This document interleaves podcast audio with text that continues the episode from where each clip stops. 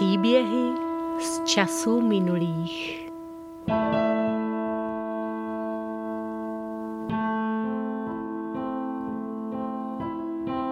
Z hlubin času k nám opět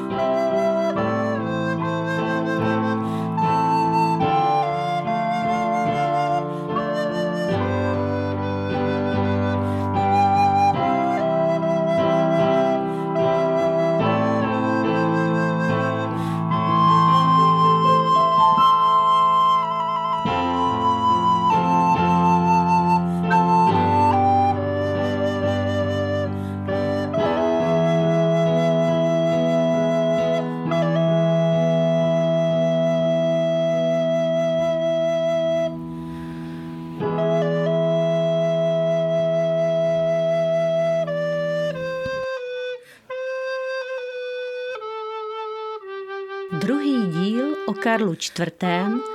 s názvem Světlý hrad.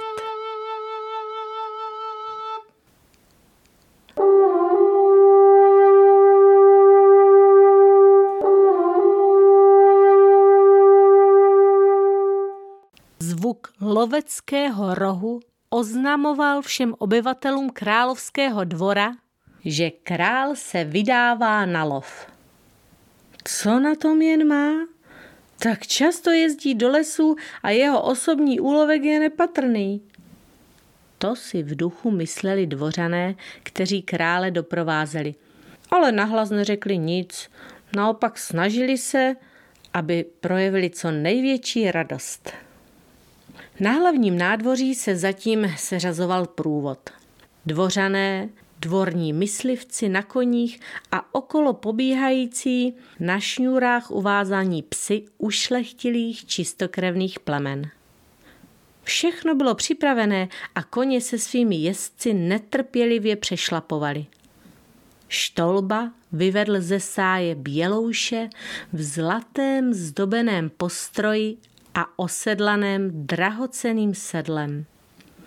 Kůň byl připojený k průvodu a vrchní lovčí se odebral královi oznámit, že k odjezdu je všechno připravené. Vstoupil do královské komnaty, řekl, co měl a skromně čekal na rozkaz pána. Panovník se na něho laskavě obrátil a řekl. Jsem rád, že je všechno připraveno. Tentokrát si vědeme okolo Berounky. Tamnější lesy jsou zajímavé svou divokou a čistou krásou a není to ani daleko od Prahy. Potom se obrátil ke svému společníkovi, panu Buškovi. Vrátíme se asi za dva dny, tak vypijeme spolu teď ještě jednu číši vína na šťastný návrat. Pak se otočil k lovčímu a dodal. Hned přijdeme. Páže už při panovníkově řeči svižně přistoupilo se stříbrnou, krásně tepanou konvicí a zručně nalévalo do poháru víno. Tu číši pil Karel s Buškem už ve stoje. Cestou po chodbě a po nádvoří byl Karel uctivě pozdravovaný hlubokými poklonami. Na nádvoří se potom svižně vyšvihl na svého bělouše, pohladil ho po šíji a kůň, jako by rozuměl, upřel na něho své věrné oči. Bylo to ušlechtilé zvíře. Bušek sedl na svého hnědáka a čelo průvodu vyrazilo z hradu. Král šel po boku svého přítele. Před nimi i za nimi byla dost velká mezera. Všichni totiž věděli, že při svých výšťkách si král nepřeje být vyrušovaný. Klusali z města ven. Byl nádherný den, který v sobě nesl znamení začínajícího podzimu. Za Prahou se Karel IV. obrátil ke svému společníkovi. Ta česká zem je ale krásná. Pravda, Bušku. Lidé jsou tu dost nepřístupní, ale jsou tak milí, jako nikde na světě. Věř mi, Bušku, kdybych měl panovat více zemím, vždycky bude můj domov v Praze, protože je česká. A tuto svou myšlenku Karel dodržel. Když byl později v Římě korunovaný za císaře, nezůstal v Římě ani nikde jinde ve světě.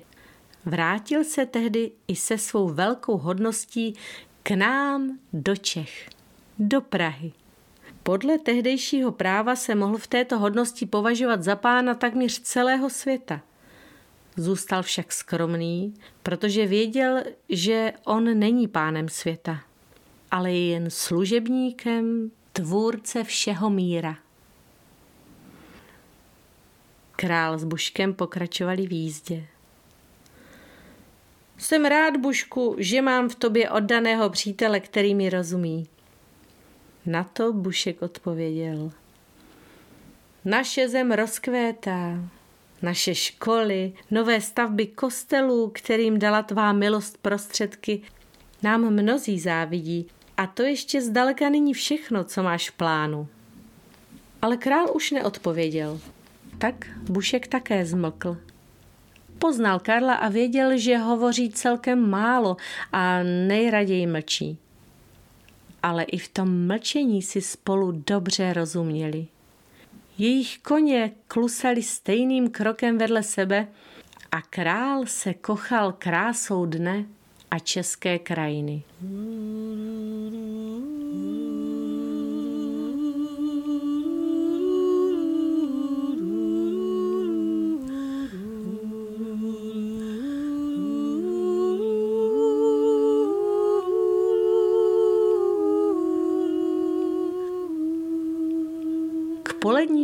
docházeli poblíž Berounky ke svému cíli, tamnějším lesům. Občas prošli dědinkou, nejčastěji však lidu prázdnou, protože lidé využívali pěkného dne k práci na polích. Čelo průvodu najednou zastavilo.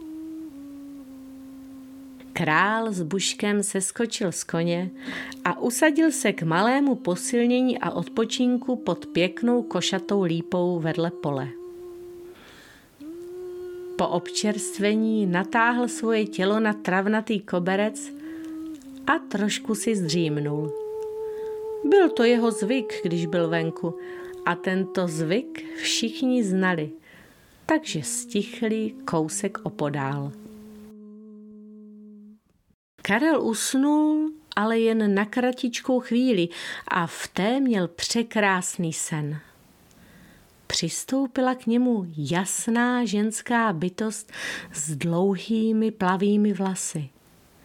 Rukou pohladila jeho čelo a Karel cítil, jak tíha jeho vladařských starostí mizí. Hlasem, který zněl jako blízko bublající říčka, mu řekla. Přebroď na plitkém místě řeku a běž sám okolo Beronky. Je pro tebe připravený krásný obraz, ale jen pro tebe. Při těch slovech dýchla na Karla a ten se probudil z vůní květin na rtech a s jasnou září v očích. Chvilku přemýšlel, potom vstal a dal pokyn k zahájení honby.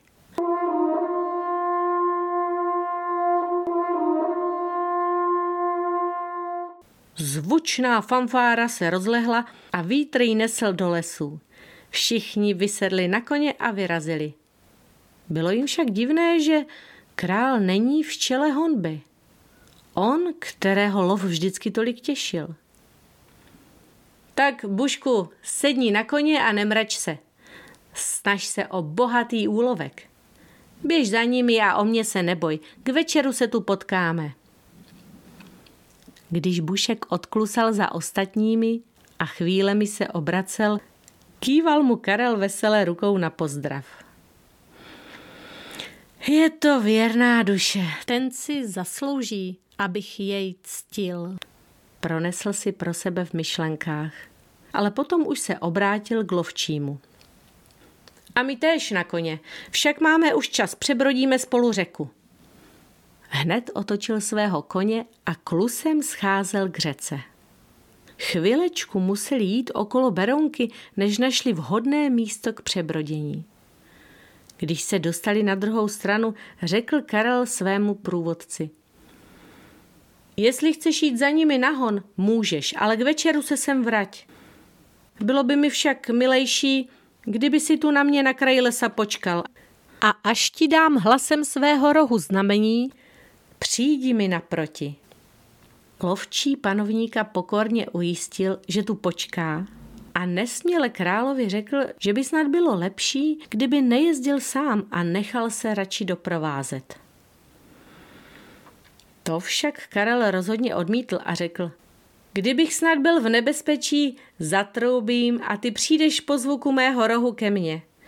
Buď o mě bez starostí, vždyť mám dýku, hluk i roh, tak se o mě neboj. Potom popohnal svého koně, avšak ten se jen s námahou dostával hustým lesem.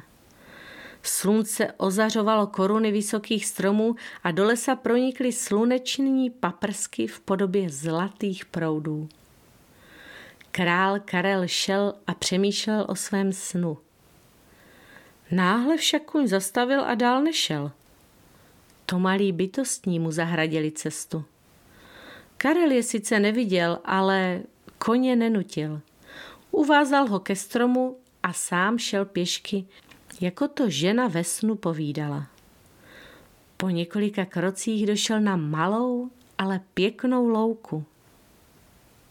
Rozhlídl se kolem a viděl, jak dvě hory chrání před nepovolanými zraky horu třetí. Teď Karel popošel ještě o několik kroků, posadil se a díval se jako očarovaný nahoru, která byla zarostlá hustým lesem jako ty ostatní, ale přece byla něčím jiná.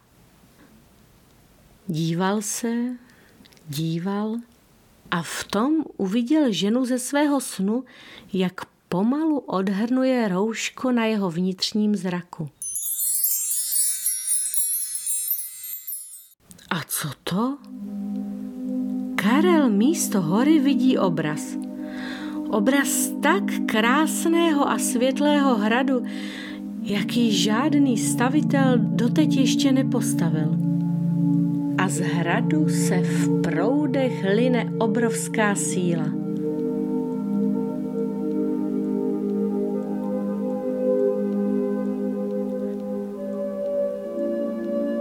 Je to divné, ale Karel najednou vidí i přes stěny hradu a vidí uvnitř červenou nádobu, v které se to rudě vlní a šumí.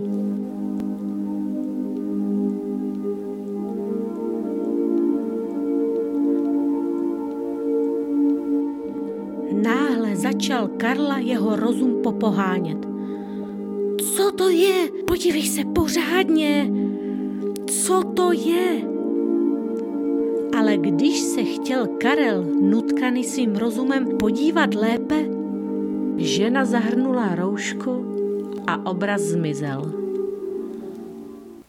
Král Karel se dívá nahoru prostenou hustými lesy. Co to jen bylo? Duše Karlova se chvěje a z očí spravedlivého panovníka vytryskly slzy. Slzy vděčnosti nad velkou milostí toho, co právě prožil. Karel nevěděl, co obraz znamená, ale tušil, že to bylo něco velkého. Něco tak silného, co sráželo na kolena. Dlouho se trval v mlčení, až pak si řekl. Postavím hrad. Vím, že nikdy nebude moci být tak krásný jako ten, který jsem směl teď vidět, ale postavím ho na té hoře a vynasnažím se popsat stavitelům jeho vznešenost. A jestli se podaří v něm zachytit aspoň nepatrný paprsek síly onoho hradu, který jsem viděl, který je jistě až na nebesích, potom budu neskonale šťastný a budu na něm vždy nabírat sílu a svěžest pro svou práci a své plány. Potom se ale zase ozval rozum. Tentokrát už však byl ovládaný citem. I pro zem to bude dobré, když tady bude v těchto lesích hrad tak dobře skrytý mezi dvěma horami. V jakém nebezpečí byly korunovační klenoty za vlády mého otce Jana. Tady budou v bezpečí. A věrní duchové je tu uprostřed lesů budou hlídat. Já sem potom budu jezdit čerpat novou sílu a odpočívat. Ještě jednou se Karel podíval po okolí, v kterém prožil, dalo by se říct, nejkrásnější den svého života. A potom se zvolna otočil a šel zpět ke koni. Když k němu došel, vzal roh a zatroubil –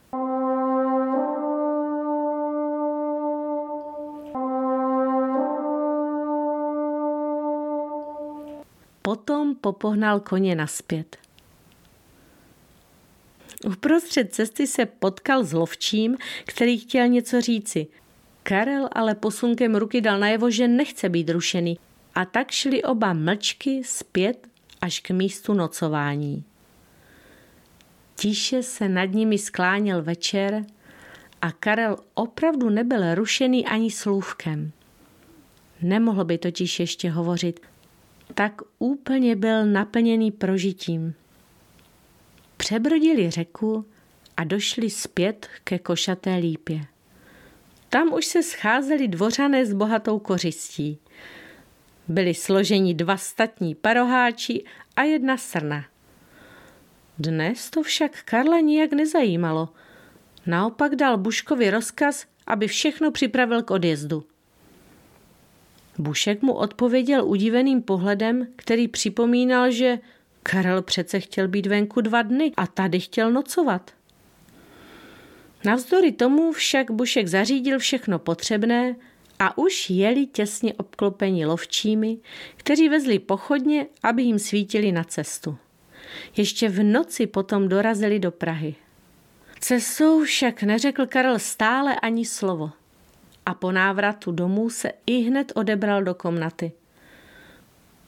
Brzy ráno potom navštívil hradní kapličku, aby modlitbou poděkoval za prožití a udělený mu pokyn.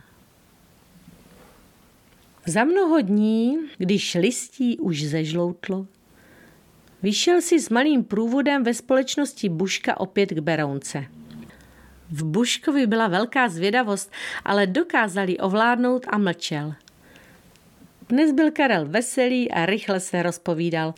Vyprávěl Buškovi, že chce vystavět hrad, aby v době válek, kdyby snad měli nějaké na českou zemi přijít, byly naše korunovační klenoty v bezpečí.